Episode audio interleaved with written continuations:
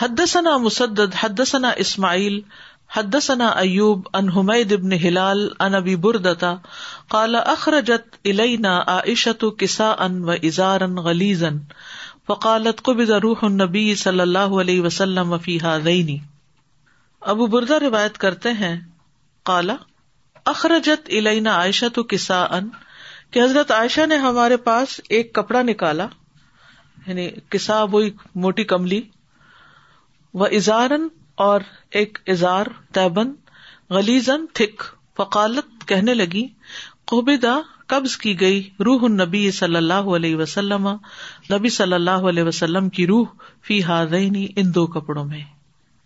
یعنی موٹی کملی اور تہبند یہ دو چیزیں آپ نے پہنی ہوئی تھی جب آپ کی وفات ہوئی۔ اور یہ موٹی چادر یمن کی بنی ہوئی تھی اور کمبل بھی اسی قسم کا تھا جسے ملبدہ کہا جاتا ہے۔ لبدا اصل میں اس کپڑے کے ٹکڑے کو کہتے ہیں جو پیون لگانے کے لیے استعمال ہوتا ہے۔ تو رسول اللہ صلی اللہ علیہ وسلم کا جو کمبل تھا، وہ پیون لگا ہوا تھا۔ یا اس کی بنتی اس طرح کی تھی کہ وہ چار خانے بنے ہوئے تھے۔ اور یوں لگتا تھا جیسے پیون لگے ہوئے ہوں۔ بہرحال، اس طرح کے کپڑے نبی صلی اللہ علیہ وسلم نے پہنے اور انہیں اوڑھنے یا پہننے میں کوئی حرج نہیں ہے۔ حدثنا موس ابن اسماعیل حدثنا ابراہیم ابن سعد، حدثنا ابن شہاب ان اروتا ان عائشتا قالت صلی رسول اللہ صلی اللہ علیہ وسلم فی خمیست اللہ لہا علام حضرت عائشہ رضی اللہ تعالی عنہ کہتی ہیں کہ رسول اللہ صلی اللہ علیہ وسلم نے ایک نقش و نگار والی چادر میں نماز پڑھی یعنی خمیسا میں نماز پڑھی، لہا علام جس پہ نقش و نگار تھے۔ فنظر الا علام نظرتن تو آپ نے اس کے نقش و نگار کی طرف ایک نگاہ ڈالی۔ فلم سلم قالت حبو بخمیستی ہادی الا ابی جہمن جب آپ نے سلام پھیرا تو فرمایا کہ میری یہ چادر ابو جہم کو جا کے دے دو۔ فنحا الحتنی آنفن کیونکہ اس نے مجھے مشغول کر لیا اپنے اندر۔ ابھی ابھی جب میں نماز پڑھ رہا تھا تو میں نقش و نگار دیکھنے لگا۔ و اتونی بے ان بجانیت ابی جہم ابن حزیفت ابن غانم بن بنی ادی ابن کاب اور میرے پاس ابو جہم سے دوسری چادر لے آؤ یعنی سادی چادر لے آؤ۔ یعنی انبجانیا کہتے ہیں سادہ چادر کو جس پر کوئی نقش و نگار نہیں ہوتے۔ حضرت عائشہ کہتی ہیں سونا نبی داود میں اس کی مزید وضاحت آتی ہے کہ آپ صلی اللہ علیہ وسلم نے ابو جہم کی چادروں میں سے کردی چادر لے لی۔ تو آپ سے کہا گیا کہ اونی چادر اس کردی چادر سے عمدہ تھی۔ اور دونوں میں فرق کیا ہے کہ خمیسا کے اوپر نقش و نگار ہوتے ہیں اور دوسری پر نہیں ہوتے انبجانیا پر۔ اور انبجانیا جو ہے، یہ موٹی چادر ہوتی ہے۔ باریک اور نرم چادر نہیں ہوتی۔ اس لیے اس میں انسان مشغول نہیں ہوتا۔ ویسے نقش و نگار والی چادر آپ نے لی تو وہ اوڑھنے تو ٹھیک ہے، لیکن نماز اس میں ٹھیک نہیں، کیونکہ وہ مشغول کرتی۔ تو اب مشکل کیا کہ ہمارے تو جائے نمازوں کے اوپر اس قدر نقش و نگار ہوتے ہیں اور اب تو اس میں گولڈن کلر کا وہ بیچ میں شامل کر دیا گیا اور بعض اوقات اتنے تھک ہوتے ہیں کہ اس میں سجدہ ہی نہیں ہوتا کیونکہ سجدے کے لیے ہارڈ زمین ہونی چاہیے نیچے۔ اگر چھوٹا موٹا ہو تو اور بات ہے، لیکن یہ کہ بہت تھک کارپیٹ نہیں ہونا چاہیے۔ اللہ یہ کہ اس کے بغیر آپ سجدے میں نہ جا سکے تو رسول اللہ صلی اللہ علیہ وسلم نے اس چادر کو ویسے ناپسند نہیں کیا تھا۔ کس وجہ سے کیا تھا؟ کہ نماز میں خلل آتا ہے۔ لیکن آپ نے وہ نماز دوبارہ نہیں پڑھی، کیونکہ کچھ لوگ عمر کے تقاضے میں جو بھولنے لگتے ہیں تو کہتے ہیں ہم بار بار نماز پڑھتے رہتے ہیں، کیونکہ ہمیں بھول جاتی۔ بھول جانے کے سلسلے میں سجدہ صاحب ہے نہ کہ دوبارہ دوبارہ نماز پڑھنا۔ اچھا اب اس حدیث میں آپ کے عمدہ اخلاق کا ذکر بھی ہے۔ آپ نے کیا نوٹ کیا؟ Raising why he is the person to return the clock times you just order the کھیل go do something and without giving an explanation actually یہ جو پہلی چادر تھی نا نقش و نگار والی، یہ ابو جہم نے آپ کو توحفے میں دی تھی۔ تو اب یہ توحفہ ریٹرن کر رہے تھے۔ تو آپ نے ایکسچینج کیا ریٹرن نہیں کیا۔ ٹھیک۔ گفٹ کین بی ایکسچینج یعنی اگر آپ سمجھتے ہیں کہ آپ کوئی چیز استعمال نہیں کرتے تو آپ دوسرے کو کہہ سکتے میں یہ رنگ استعمال نہیں کرتا یا یہ مٹیریل استعمال نہیں کرتا، تو اگر پتا ہو کہ دوسرے کے پاس دوسرا بھی موجود ہے، ایسا نہیں کہ وہ اس کو مشکل میں ڈال دے۔ جیسے ہو سکتا ہے کہ ابو ہم چادروں کا ہی کام کرتے ہوں، لاتے، بیچتے، لیتے، دیتے ہوں، تو اس صورت میں اگر آپ کو کسی وجہ سے تحفہ ریٹرن کرنا ہو، تو ریٹرن بھی کیا جا سکتا ہے، کل ہم نے اس کی تفصیل پڑھی تھی، لیکن ایکسچینج بھی کیا جا سکتا ہے، اور اس کی وجہ بتا دینی چاہیے۔ اور اس سے ایکسچینج کرے جس کے بارے میں آپ کو بتا کہ وہ مائنڈ نہیں کرے گا ہاں؟ یا اس کے اوپر بوجھ نہیں پڑ جائے گا۔ اب آپ ایک زیادہ قیمتی چادر کے بدلے ایک نسبتاً کم طرح کی چادر واپس لے رہے یہ نہیں کہ آپ کے پاس توحفہ تو کم قیمت کا ہے۔ اور آپ جو ایکسچینج کرنا چاہتے ہیں، آپ کے پاس چاندی کا سیٹ ہے اور آپ کہ گولڈ کا مجھے دے دو، مجھے چاندی پسند نہیں۔ تو یہ نہیں آپ کر سکتے۔ لیکن یہ ہے کہ دوسرے کے لیے اگر کوئی چیز بوجھ نہ ہو تو یعنی تھوڑا اوپن ہونا چاہیے۔ اور چونکہ آپ کی نیت تھی کہ آپ توحفہ استعمال کریں، ورنہ تو یہ ہے کہ انسان ریٹرن کرنے کی بجائے اس کو کسی اور کو دے سکتا ہے جو کسی اور کام میں اس کو لے آئے۔ اور پھر اسی طرح آپ نے یہ بھی بتایا کہ کیوں ایکسچینج کرنا چاہتے ہیں۔ وجہ بھی بتانی چاہیے۔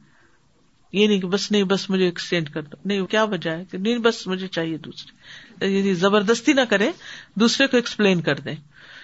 یعنی اس سے آپ نے دو خرابیوں کو دور کیا۔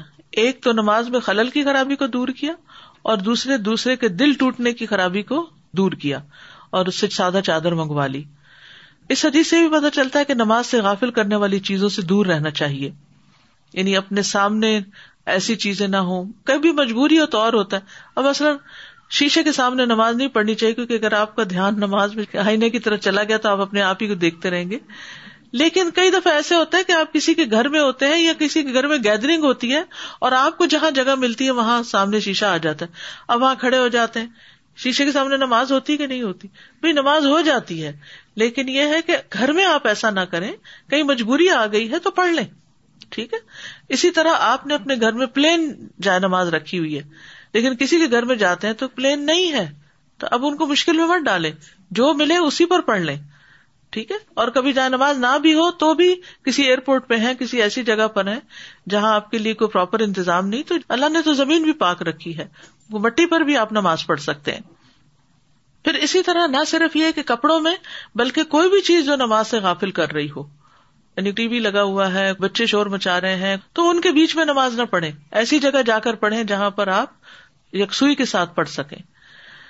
پھر اسی طرح نماز میں بلا وجہ آنکھیں نہ بند کرے ہاں اگر کوئی چیز بہت ڈسٹریکٹ کر رہی ہے تو اس صورت میں آپ اس سے آنکھیں بند کر سکتے ہیں، لیکن عادت نہ بنائے آنکھیں بند کر کے نماز پڑھنے کی۔ یعنی مثلاً اگر آپ نماز پڑھ رہے ہیں اور آپ دیکھ رہے ہیں کہ بار بار آپ کا دھیان کسی خاص ایون بعض اوقات سادے کارپیٹ کے اوپر بھی پرنٹ بننے لگتے ہیں کوئی امیجنیشن میں۔ آئی ڈونٹ نو کہ آپ لوگوں کے ساتھ ہوتا ہے یا نہیں۔ پورا پورا فگر بن جاتا ہے۔ تو اس صورت میں اگر آپ کو ڈسٹریکشن ہو، تو پھر اپنی آنکھیں بند کر لیں یا اپنی نگاہ وہاں سے ہٹا لیں۔ کیونکہ نماز میں خوشبو جو ہے، یہ لازم ہے۔ قد افلاح المؤمنون الذین هم فی صلاتهم خاشعون۔ اور یہ جنت کو واجب کرنے والا عمل ہے۔ نبی صلی اللہ علیہ وسلم نے فرمایا، جو شخص اچھی طرح وزو کرے، پھر دو رکت ادا کرے، جس میں اپنے دل اور اپنے چہرے کو پوری طرح متوجہ رکھے، تو ایسے شخص کے لیے جنت واجب ہو جائے گی۔ پوری توجہ سے نماز پڑھنا۔ اللہ ہمیں پڑھوا دے۔ اور جتنی جس کی نماز اچھی ہوگی، اتنا ہی اس کا اس نماز میں حصہ ہوگا۔ نبی صلی اللہ علیہ وسلم نے فرمایا، آدمی نماز پڑھ کر اس حال میں لوٹتا ہے کہ کبھی اس کی نماز کا صرف دسواں حصہ اس کو ملتا ہے۔ ون ٹینتھ کبھی نواں، کبھی آٹھواں، کبھی ساتواں، کبھی چھٹا، کبھی پانچواں، کبھی چوتھا، کبھی تہائی، کبھی آدھا اجر اس کے لیے لکھا جاتا ہے۔ ہر آدمی کی نماز کا اجر فرق ہوتا ہے۔ چاہے آپ ایک صف میں پڑھ رہے ہیں، ایک مسجد میں پڑھ رہے ہیں، ایک امام کے پیچھے پڑھ رہے ہیں، لیکن ہر ایک کا اجر الگ الگ الگ ہوگا۔ جتنی جس کی توجہ اور باقی شرائط کو صحیح طرح ادا کیا ہوگا، اس کے مطابق ہوگا۔ تو نمازی جو ہے نا وہ نماز پر غور و فکر کرے، نمازی اپنے رب سے سرگوشی کرتا ہے۔ اس لیے کوشش یہی ہو کہ اللہ کی طرف پورا دھیان رہے۔ شیطان کا کام یہ ہے کہ وہ نماز میں حائل ہو کر ہمارا خوشبو ختم کر دیتا ہے۔ تو ایک مخصوص شیطان ہے جس کا نام خن زب ہے۔ خن زب اس کا کام کیا ہے کہ وہ نماز میں کراط کے درمیان حائل ہو جاتا ہے اور خلط ملت کر دیتا ہے۔ کئی دفعہ آپ نے دیکھا ہوگا، اچھی بلی سورت پانی کی طرح پکی، رواں، لیکن نماز میں پھر اٹک جاتے ہیں۔ پھر شروع کرتے ہیں دوبارہ سے، پھر اٹک جاتے ہیں۔ تو شیطان آ کے انسان کو خلل میں ڈال دیتا ہے۔ پھر اسی طرح یہ کہ شیطان وسوسوں میں الجھاتا ہے۔ یعنی کہ انسان جب نماز پڑھ رہا ہوتا ہے تو کوئی خیال اس کے ذہن میں آ جاتا ہے اور وہ خیالات کی ٹرین چل پڑتی۔ اور اس پہ چڑھ کے انسان کہاں سے کہاں جا پہنچتا ہے۔ تو نبی صلی اللہ علیہ وسلم نے اس بات سے بھی ڈرایا تھا کہ سب سے پہلی چیز جو اس امت سے اٹھائی جائے گی وہ خوشبو ہے کہ تم میں سے ایک بھی خوشبو کرنے والا نظر نہ آئے گا۔ استغفر اللہ۔ تو خوشبو پیدا کرنے کی ہم سب کو کوشش بھی کرنی چاہیے، دعا بھی کرنی چاہیے۔ اس کے لیے جگہ صاف ہونی چاہیے۔ مساجد کو صاف رکھنے کا حکم ہے کیونکہ اسمیل ہو، گندی ہو تو پھر توجہ نہیں جاتی۔ اب رمضان آ رہا ہے۔ ہم سب جس مسجد میں نماز پڑھنے والے ہیں، اس کی صفائی ستھرائی کا خاص اہتمام کریں۔ ہم والنٹیئر کریں اس کے لیے۔ کراچی میں خاتون کو جانتی ہوں، کیونکہ وہاں پاکستان میں عام طور پر رواج نہیں ہے مسجد میں تراوی وغیرہ پڑھنے کا۔ لیکن جب کتاب السوم پڑھی اور تراوی کی فضیلت پڑھی اور امام کے پیچھے نماز پڑھنا اور امام کے پیچھے جب انسان وطر پڑتا ہے تو پوری رات کی عبادت کا ثواب مل جاتا ہے۔ یعنی سارے نوافل پڑھ کے وطر پڑھ کے اگر نکلتا ہے تو۔ بہرحال، تو انہوں نے جانا شروع کیا، کارپیٹ چینج کرائے، کرسیاں رکھوائی کیونکہ سب خواتین نیچے بیٹھ نہیں سکتی تھی ایک کے بعد ایک کام، ایک کے بعد ایک کام۔ تو مسجدوں سے محبت کرنے والے جو ہیں، وہ اللہ کے بڑے پسندیدہ ہوتے ہیں۔ مسجد اللہ کا گھر ہے اور مسجد سے محبت ہونی چاہیے ہم سب کو۔ تو ہم سب جہاں بھی نماز پڑھے اس جگہ کا ایک حق ہوتا ہے۔ اس کی اچھائی کے لیے، خیر خوبی کے لیے کوشش کرے مثال کے طور پر، مسجد والے اگر روز مسجد کی صفائی نہیں کراتے، کہ انہوں نے کوئی کلینر ہی نہیں رکھا ہوا کیونکہ میں جگہ جگہ لیکچر دیتی ہوں، تو مساجد میں بھی ہوتے ہیں، تو مجھے اندازہ ہے کہ کچھ مسجدیں تو اے ون ہوتی ہیں، لیکن سب مسجدیں ایسی نہیں ہوتی۔ تو آپ یہ کر سکتے ہیں کہ آپ کہیں رمضان کے پورے مہینے کے لیے میں کلینر کے پیسے دوں گی۔ مثلاً ایک مثال ہے، کیونکہ اللہ تعالیٰ نے حکم دیا تھا، حضرت ابراہیم اور اسماعیل کو انتہرا بیتی الطافین عاقفین اور رک سجود۔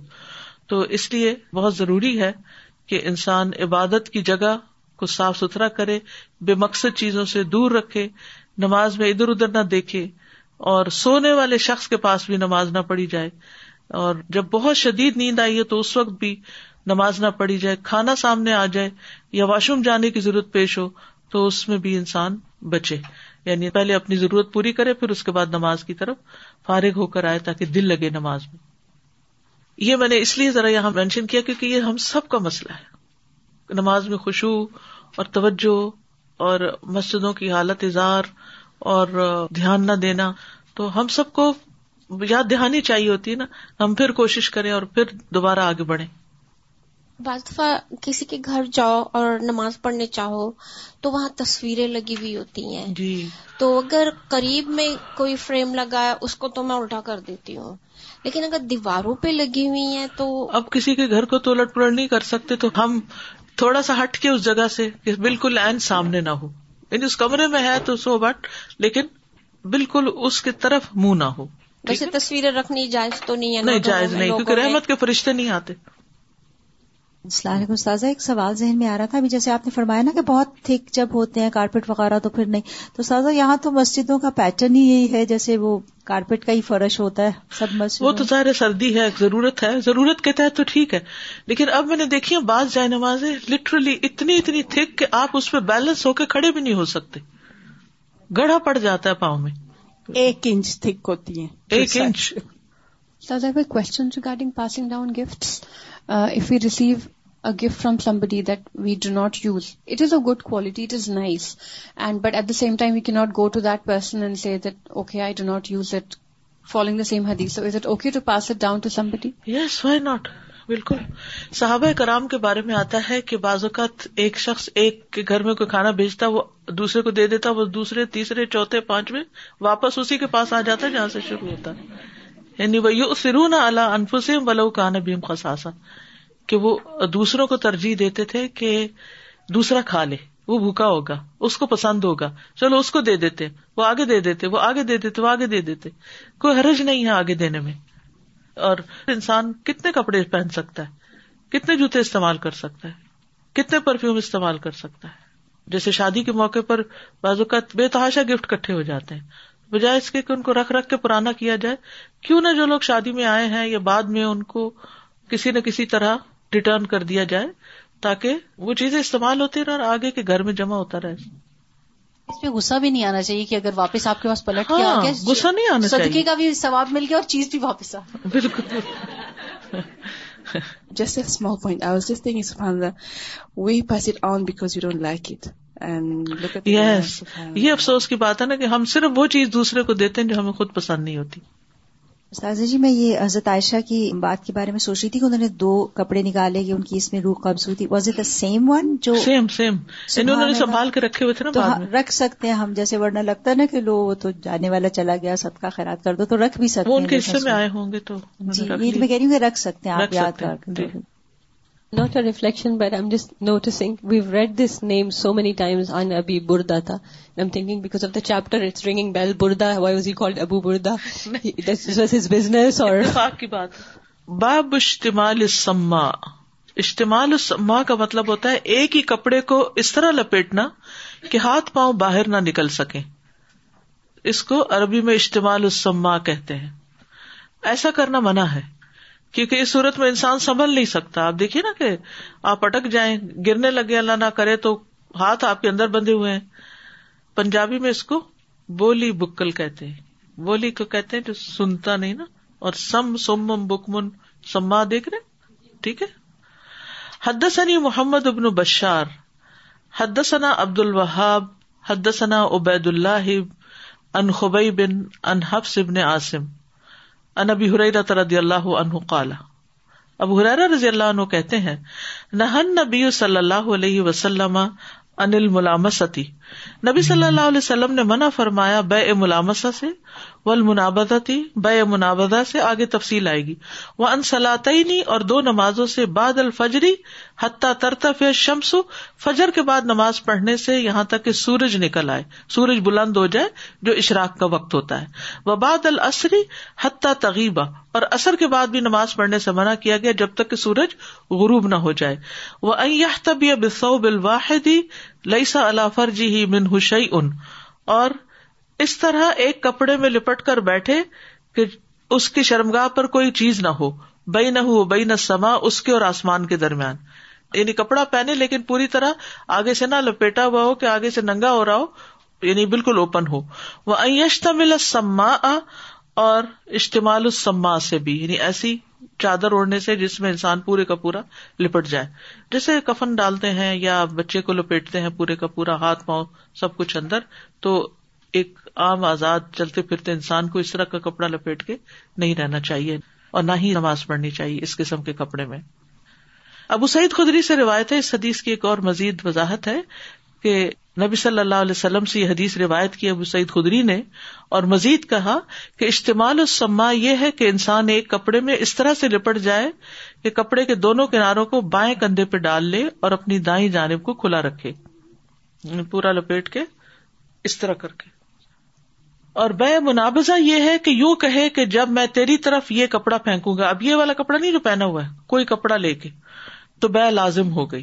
یعنی جب میں نے تمہاری طرف کپڑا پھینک دیا تو اس کا مطلب ہے کہ سودا طے ہو گیا۔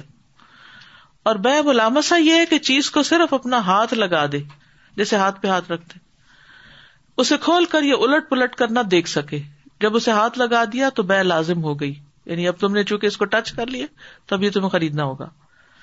تو اس حدیث میں کچھ چیزیں ایسی ہیں کہ جن سے رسول اللہ صلی اللہ علیہ وسلم نے منع کیا ہے۔ کچھ تو معاملات کے متعلق ہے خرید و فروخت کے متعلق ہے اور کچھ عبادات سے متعلق ہے تو معاملات میں آپ نے دو طرح کی تجارت سے منع کیا ہے ملامسا اور منابزہ۔ ملامسا ایسی بے کو کہتے ہیں جس میں بیچنے والا کہتا ہے کہ آپ جس کپڑے کو ہاتھ سے ٹٹولیں گے وہ آپ کو اسی قیمت پر ملے گا جو اس کی قیمت ہوگی۔ تو ہو سکتا ہے وہ مہنگے کپڑے کو ہاتھ لگا لے یا کم قیمت والے کپڑے کو ہاتھ لگا لے۔ یعنی صرف کپڑا ٹچ کرنے سے ہی آپ کو پھر وہ خریدنا ہوگا۔ اور منابزہ یہ کہ فروخت کرنے والا خریدار سے کہتا ہے، میں آپ کی طرف جو بھی کپڑا پھینکوں یا آپ جو بھی کپڑا کھینچے تو وہ آپ ہی کا ہوگا۔ اور خریدنے والا جانتا ہی نہیں کہ فروخت کرنے والا کیا پھینکے گا۔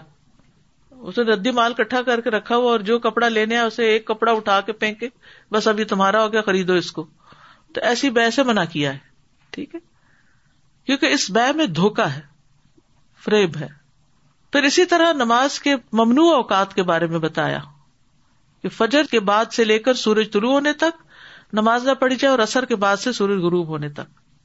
ٹھیک ہے؟ ایک اور حدیث میں آتا ہے، یہاں تک کہ سورج ایک نیزے کی مقدار کے برابر بلند ہو جائے۔ یعنی یہی نہیں صرف کہ سورج نکل آیا، بلکہ اونچا بھی ہو جائے۔ ایک میٹر یا اس کے قریب۔ یعنی سورج نکلنے کے بعد ایک میٹر کے قریب اوپر ہو جائے تو پھر آپ اشراق پڑھ سکتے ہیں۔ اور یہ وقت دس سے پندرہ منٹ کے بیچ میں ہو جاتا ہے۔ ٹھیک ہے؟ گھڑیوں پہ ہم تو دیکھتے ہیں، باہر تو بادل اکثر ہوتے ہیں، نظر ہی کچھ نہیں آتا۔ دس سے پندرہ منٹ کے بیچ میں اشراق کا وقت ہو جاتا ہے سن رائز کے ٹائم کے بعد۔ اسی طرح اثر کے بعد کی ممانعت ہے۔ اور تیسرا ممنوع وقت جو یہاں ذکر نہیں ہوا، وہ زوال کا وقت ہے۔ ٹھیک ہے؟ اکبا بن عامر جوہنی سے مربی وہ کہتے کہ تین اوقات ہیں کہ رسول اللہ صلی اللہ علیہ وسلم ہمیں روکتے تھے کہ ہم ان میں نماز پڑھے یا ان میں اپنے مردوں کو قبر میں اتارے مردے بھی دفن کرنے چاہیے ان اوقات میں۔ جب سورج چمکتا ہوا طلوع ہو رہا ہو، یہاں تک کہ بلند ہو جائے ایک میٹر اوپر، اور جب دوپہر کو ٹھہرنے والا سایہ ٹھہر جاتا ہے، حتیٰ کہ سورج آگے کو جھک جائے یعنی زوال ہو جائے، اور جب سورج غروب ہونے کے لیے جھکتا ہے، یہاں تک کہ پوری طرح غروب ہو جائے۔ کیونکہ شاطین کے ساتھ بھی اس کا تعلق ہے، اور جو سورج کو پوجنے والے لوگ ہیں، وہ ان اوقات میں خاص طور پر سورج پرستی کرتے ہیں، تو اس لیے منع کر دیا گیا۔ اور دو ممنوع لباس کا بھی یہاں ذکر ہے۔ ان میں سے یہ کہ انسان اپنے پیٹ پر اس طرح بیٹھے کہ پاؤں رانے کھڑی کر دے۔ جیسے یہ بیٹھی ہوئی ہے نا، ٹھیک ہے۔ اور پھر اپنے ارد گرد کوئی کپڑا یا پٹی وغیرہ نہ رکھے، تو آگے سے وہ کھل جائے گی جگہ، تو اس کا سطر ننگا ہو جائے گا۔ ٹھیک ہے۔ تو اس طرح اس کی شرمگاہ جو ہے وہ اریا ہو جائے گی۔ اور اسی طرح ایسا کپڑا نہ پہنے کہ ایک ہی کپڑے میں سارا جسم داخل ہو جائے۔ اور کپڑے میں کوئی خالی جگہ نہ ہو۔ استعمال السما یہی ہے کہ ایک ہی کپڑا پورے جسم کو لپیٹ لیا۔ جی، جیسے میں نے کفن اور بچے کو ریپ کرنے کی مثال دی۔ کیونکہ بنیادی اس میں وجہ یہی ہے کہ انسان اپنا پھر ڈیفینڈ نہیں کر سکتا۔ کوئی کیڑا مکوڑا آ رہا ہو، کوئی آپ کو کوئی چیز پکڑنی ہو، تو اس طرح کا لباس جو انکنوینئنٹ بھی ہے اور مقصد پورا نہیں کرتا۔ لیکن اس میں وہ چادریں نہیں آتی جو ہم نماز پڑھتے ہیں نا۔ تو اوپر سے پہن لیتے اور سارا نیچے تک ایک ہی چادر ہوتی ہے۔ ایک تو نیچے کپڑے پہنے ہوئے ہوتے ہیں۔ دوسرا یہ کہ ہم نے لپیٹا ہوا نہیں ہوتا، بس اوپر اوڑی بھی ہوتی۔ ہے اسی طرح سردی میں بازو قت کیا ہوتا ہے کہ نیچے والی الگ چادر، اوپر والی الگ ہے، بکل مار کے اور یعنی نماز میں باہر نہیں ہاتھ نکالتے، اندر ہی رکھتے۔ تو کوئی حرج نہیں، اندر سے بھی وہ کر سکتے اوپر۔ حدثنا يحيى بن بكير حدثنا الليث ان يونس ان ابن شهاب قال اخبرني عامر بن سعد، ان ابا سعيد الخدري قال نهى رسول الله صلى الله عليه وسلم عن لبستين وعن بيعتين ابو سعید خدری کہتے کہ رسول اللہ صلی اللہ علیہ وسلم نے دو لباس اور دو خرید و فروخت سے روکا ہے۔ نہا انل ملامس والمنابزہ فی البیع والملامسہ لمس رجلی صوب الاخر بیدی باللیل و بالنہار۔ دو تجارتیں کون سی ہیں؟ ملامسا اور منابزہ تجارت کے وقت۔ اور ملامسا یہ ہے کہ انسان کسی دوسرے کے کپڑے کو دن یا رات کے وقت چھو لے، ولا یو قلب ہو اور اسے الٹ پلٹ کے نہ دیکھے اللہ بزالے کا مگر اسی طرح۔ ول منابزہ تو ائم بدر رجول رجول بسو بھی کہ انسان اپنا کپڑا دوسرے شخص کی طرف پھینک دے وہ یم بد الآخر صوبہ وہ یقون ادال کا بے ہوما اور دوسرا، اپنا کپڑا اس کی طرف پھینک دے اور اس طرح بے قرار پا جائے۔ انغیر نظر ان ولا ترادن، بغیر دیکھے، بغیر رضامندی کے۔ وہ لبستین استعمال السما اور دو لباس سے منع کیا، جس میں استعمال السما ہے۔ وہ سما صوب الحد آتقئی ہی فیبد احد الشقی ہی اور سما کہتے ہیں کہ انسان اپنے کپڑے کو اپنے دونوں کندھوں پہ اس طرح ڈال لے کہ فیبد احد الشقی ہی کہ صرف ایک کندھا نظر آئے لئیسا علیہ صوبن اور اس پر کوئی اور کپڑا نہ ہو وہ لبست الخرا احتبا ہو دوسرا لباس جس کے پہننے سے منع کیا وہ انسان کا کپڑے میں اس طرح لپیٹنا کہ انسان بیٹھے تو اس کے شرم گاہ پر کوئی چیز نہ ہو۔ بسو بھی وہ جالس اور لئی سال فرجی ہی منہ شعی ان اس میں تھوڑا سا بے مناوضہ کا بتایا گیا فرق، کہ بیچنے والا بھی کپڑا پھینکتا ہے اور دوسرا بھی اس کی طرف یعنی کپڑے پھینک کے تو تجارت طے پا جاتی بغیر اچھی طرح دیکھے تو دھوکے کی کوئی بھی بے ہو یعنی کوئی بھی تجارت، کوئی بھی لین دین، کوئی بھی پرچیز جس میں دھوکا ہو، فریب ہو، اس سے بچنا چاہیے۔ اور ایسے طریقے سے بیٹھنے سے منع کیا گیا کہ جس میں انسان ننگا ہو رہا ہو۔ اوکے سبحان اللہ بحمد کا اشد اللہ اللہ اللہ انت استخر کا و اطوب السلام علیکم و رحمۃ اللہ وبرکاتہ۔ بسم اللہ الرحمن الرحیم. والعصر ان الانسان لفی خسر إلا الذين آمنوا وعملوا الصالحات وتواصوا بالحق وتواصوا بالصبر. اللهم صل على محمد وعلى آل محمد كما صليت على إبراهيم وعلى آل إبراهيم إنك حميد مجيد اللهم بارك على محمد محمد وعلى آل محمد كما باركت على إبراهيم وعلى آل إبراهيم إنك حميد